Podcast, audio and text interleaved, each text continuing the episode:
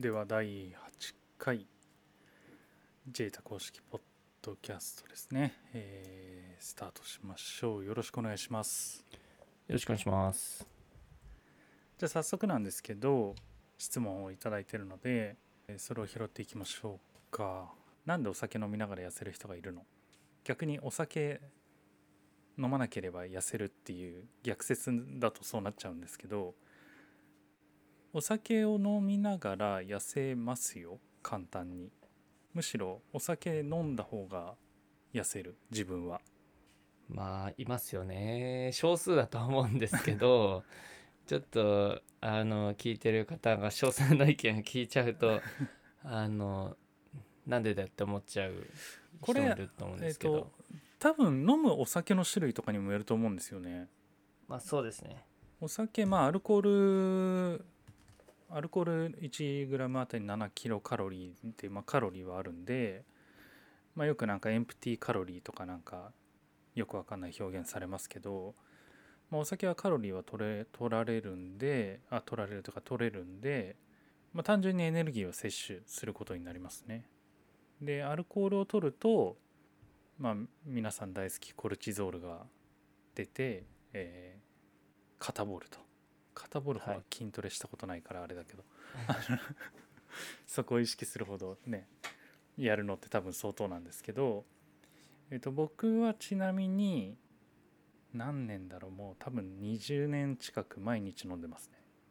20年近く毎日飲んでて飲むものは、えーウイスキーか芋焼酎、えービールは飲まないし、まあ、ワインは食事によっては飲みますねお酒は基本、毎晩飲むんですけど毎晩飲んで、えー食べれるものはほぼ食べ物はほぼ取らないですね。っていう感じでまあ今は体脂肪率12%とかですけど、えー3年ぐらいずっと78%っていう状態、まあ、10%いかないぐらいですね。をずっとキープしてたりししましたね。なのでお酒は太るうん太らないに全く関係ないと思います まあそうですね。今まあお酒飲む代わりに食べないっていう理論も一つ。もちろん単純にカロリーっていう考え方ですね。でも男性であれば女性よりもそれがまあ可能な可能性が高いですね。うんそれもやっぱりこうアルコールを排除する排出する能力が男性の方が高いっていうのがあるのでうんそのアルコールを取ると他の三大栄養素よりも排除するのが大変なんですよね。このためにこう肝臓が頑張ったりしてあの脂肪の排出とか燃焼が後回しになるのでうんその部分であの女性とかは遅れを取りやすいですアルコールを取っていると。でまあそれはももちろん男性も個人差があるのでアルコール飲んでもすぐ排出できる人もいれば、まあ、全然できない人もいると思いますね。うん。でも基本的にはそのカロリーの考え方と全く同じで大丈夫なんですけどやっぱり飲むとこうマンチーズですね。あの飲んだ後あの食べたくなる現象うん。が待っているのでそうなる人はもちろん飲まない方がいいうんですね。それでも別に食欲も出ないっていうんであればまあ飲みながら減量は可能ではありますね。まあそれこそね内田さんも飲むしね。彼は飲みながらなんですかね2週間前ぐらいまで飲みながら10%切るって言ってましたからね。いや全然切りますよ逆になんで切らないのかなっていうのがい謎やそれは多分痩せ型だからですよ。才能です才能。まあそのねそもそもアセトアルデヒドのその分解、まあ、アンモニア排出との、まあ、そもそもの持っている能力とか、まあ、遺伝的に決まってくるんでただ多分その能力が遺伝的に低い人って逆お酒を多分あんまり飲まない人だと思うんですよね。飲みたいと思わない人だと思うんですよね。飲めなくても飲めなくてもあるじゃないですか。の体は飲めないのにうん。飲みたいっていう人じゃないですか、その酔うのが楽しくてとか。うん。なるほど。なんかねこのお酒と減減量というか、まあ、おさダイエット中だからお酒飲まないとかいう方は、まあ、よくいらっしゃいますけどうん自分は全くなんかいや一時ややめたことありますよ。2週間ぐらい。どれぐらい絞れるんだろうと思って、えーむしろ増えましたね。理由は単純に普通に食事をするから。である意味不健康ダイエットみたいになっちゃいますけど夜お酒を口にすると食欲が全くなくなるんですよですよね、まあ、かといって昼と朝とか昼とかで栄養はちゃんととってるので、えーその夜食べお酒を飲んで食べないことによって栄養バランスが崩れるっていうことはないんですけどアルコールが入ると食欲がなくなるので僕的には逆に痩せるんじゃないのって思うんですよね。まあ、ただ人によっては飲む時に何か食べながらじゃないと飲めないっていう人もいるんですよ。なんかつまみがないとお酒が進まないみたいな。そういう人はどうなんでしょうお酒が原因っていうわけでもないと思うんですけど単純に食べちゃう食べちゃう症候群なのかな。原因の一つじゃないですかねうん完全にそれが原因ではなくて原因の一つになっているっていう感じじゃないですかね、そうですね。まあまあ、質問、そういった人はうん、飲まない方がいいですねそうですね。まあ、質問のなんでお酒飲みながら痩せる人がいるのっていう質問に対する答えとしては、え僕みたいな人は痩せます。そうですね飲むと時に食べなくてうん大丈夫って人と、うん、単純に痩せやすい人そうです個体差でね。すねまあ、あとはまあ飲む内容気をつけてとかですかねそうですね。まあ、日本酒とか、まあ、ビール、日本酒、ワインは基本飲まない。基本ウイスキー、芋焼酎。僕でも最近知ったのがあのライズアップに行った時ってワインも禁止だったんですよはいはいはい。ただ赤ワインって糖質普通に少ないですよね。うんまあ、赤もす別に赤も白も少なくて、えー特に白ワインは翌日の糖代謝を上げる効果があるんで、まあ、白ワイン12杯ぐらいだったら前日、えー夜飲むのはありですね。多分ライズアップ式に言うとその糖質 1g でも入ってると悪みたいな扱いなんじゃないですか？多分そうですね。うん。ウイスキーもそういうの。そう。だからみんなあれでしょ？ライズアップでお酒飲みたいっていう人はハイボール飲んで飲んでくださいなんでしょ？そうです。蒸留酒ですね。うん。多分まあ 100g 中に2でも入ってて、うん。まあ、その積み重ねた時にってことですよね。でそれにもし気づいちゃった人がいて、あこれでもいいんだったらまあたか玉ねぎもいっかじゃあ 10g 以内だったらケーキもいっかってなっちゃうんで、そういうのをまあ防ぐためにとにかく糖質は取るなっていう。感じでしょうね。そうですね。はい。ではデブでも23ヶ月で腹筋割れますか？デブ具合がわからないですよね。うん。腹筋割れますか、えー結論から言いますと割れますね。まあ多分腹筋割れますかって聞いてきてるぐらいなんで男性だと思うんですけど、えー、23ヶ月まあそれこそ3ヶ月見れば体脂肪率例えば25%だったとしても、まあ、腹筋は割れますね。で腹筋が多分割れる腹筋割れるっていうことに対してこれみ皆さん皆さんじゃないな。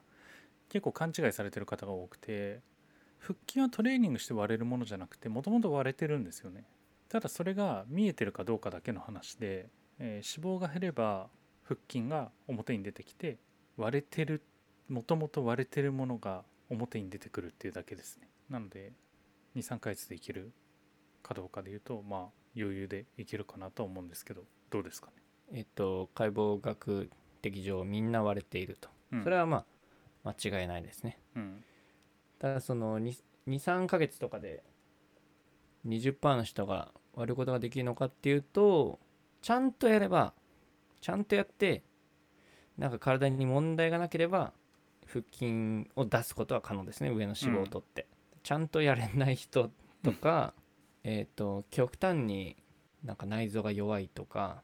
まあそういう、えーある種の疾患みたいなある場合は除いたとしてえっ、とまあもし聞かれてたらこの質問した方聞かれてたらその筋肉の、まあ、解剖解剖の図を見ていただくと多分分かりやすいんですけど筋肉の図解まあ、お腹の筋肉はそもそも割れていて腹筋を肥大させればより割れてる感は強くはなりますね。はっきりくっきりするっていう、まあ、これはどこの筋肉でもそうですけどどこの部位でもそうですけど。だからね腹筋を割りたい。だから腹筋を頑張るではなくて腹筋は割れてるから食事と運動をしっかりして脂肪を落とすっていうことをやれば腹筋は割れますね。その通りです。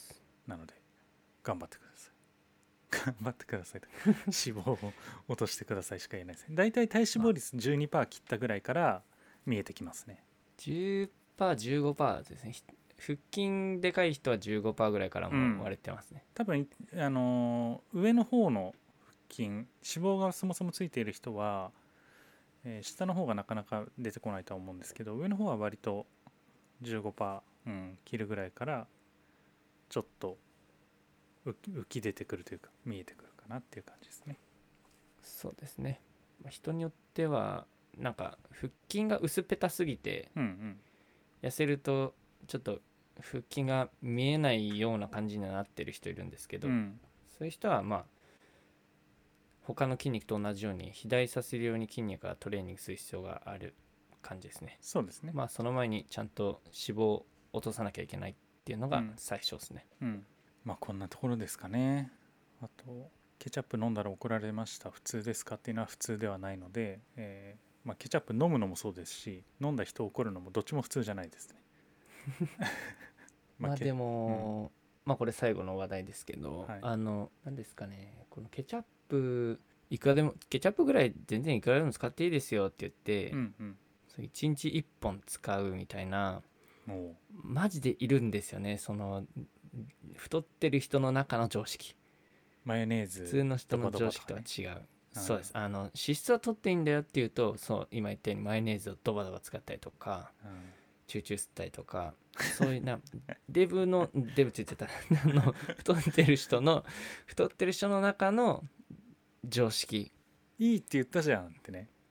そうなんですよ。これで多分これ本当に一般でアンケート取れば100人いたら98人は分かると思うんですよ、うん。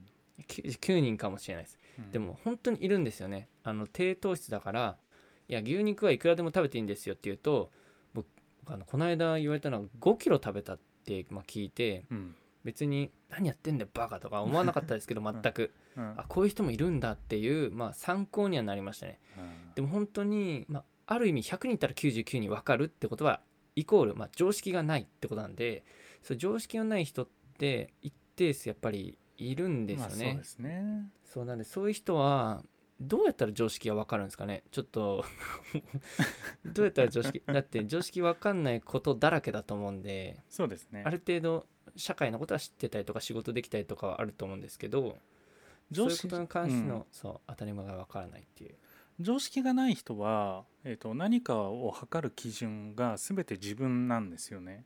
うんうん自分がどう思うか。だから人がどう思うかっていうのを考えるっていうことが常識を持つっていうことですね。なのでこのケチャップを使っていいっていうからケチャップ飲んだら怒られました。これは怒られたっていうことに対してそれが非常識みたいな言い方をこの方はしてますけども怒られたことが問題なのではななくてケチャップっていう本来少しディップするだけの調味料を飲むっていう行為をしていることに非常識感を持たなければいけないですね。まあね。食べ物ではないですからね。そうです。周りを見た時にえじゃあこの理論でいくと醤油は別に太んないよって言われたからじゃあ醤油一気するのかっていうと一気する人いないと思うんですよ。下手したら死ぬし間違いないです。まあうちの親父はそれで腎臓病になりましたけどね。まあっていうように飲み物ではないものを飲むっていう非常識さですよね。まずこのそのケチャップを飲むっていうことに関してはそうですしなので自分がいいと思うかどうかではなくて第三者が見た時に自分のこの行為なり、まあ、発言なりは常識的なのかどうかっていうのを何かをする前に一旦止まって考えるということをすればいいだけだと思いますね。電車の中で大声で電話する人たまにいますけど、ね、100人いたらそれこそ99人があれは非常識だって言うと思うんですよね。まあでも教科書に書いてないからそういう常識わかんない人ってわかんないんでしょうね。わかんないです、まあ、よく言うのがいやうん。そんなの教わったことがない。えじゃあそそれの業界にいたら、うん。その業界にいたらわかるんでしょうけど私はそれは知らないですもんみたいなそうなんですよ。もうそこでえっ、とい言ってみたらその発言イコールそのシャットアウトしてるんですよね。そういう情報を得るっていうこと。でそうやって生きてきてるんで、えー常識が身につくっていうことはまあ一生なくて一個一個の行為を指摘して潰していくっていうことを誰かがやってあげるしかないですね。そんなのきっと100万通りぐらいあるから に似たようなことで同じミスを犯しますよね。違う内容で。そうですこのケチャップ使っていいっていうからケチャップ飲んだ。でケチャップを、まあ、どうやって飲んだのかわからないですけど例えばチューブからもそれこそ絞って口の中にビャーって入れて飲んだ。怒られた。じゃあコップで水でちょっと溶かして飲んだらいいのかな。トマトジュースじゃん。で飲んだ。怒られた。えこれもダメなの？えじゃあケチャップどうやって飲んだら怒られないんだろう？みたいな思考になっていくんですよ。こういうタイプの人って、じゃあ卵焼きにかけたらじゃあいいのかな？みたいなちゃかけてスプーンで食べたみたいむしろケなチャップ怒られたって言ってむしろケチャップの海の中に卵を入れるみたいになってくるでしょうね。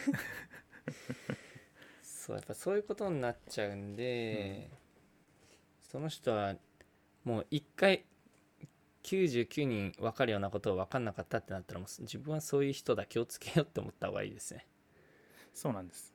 ケチャップで終わりますがというわけで第8回、えーここまでとなります。ご視聴いただきありがとうございました。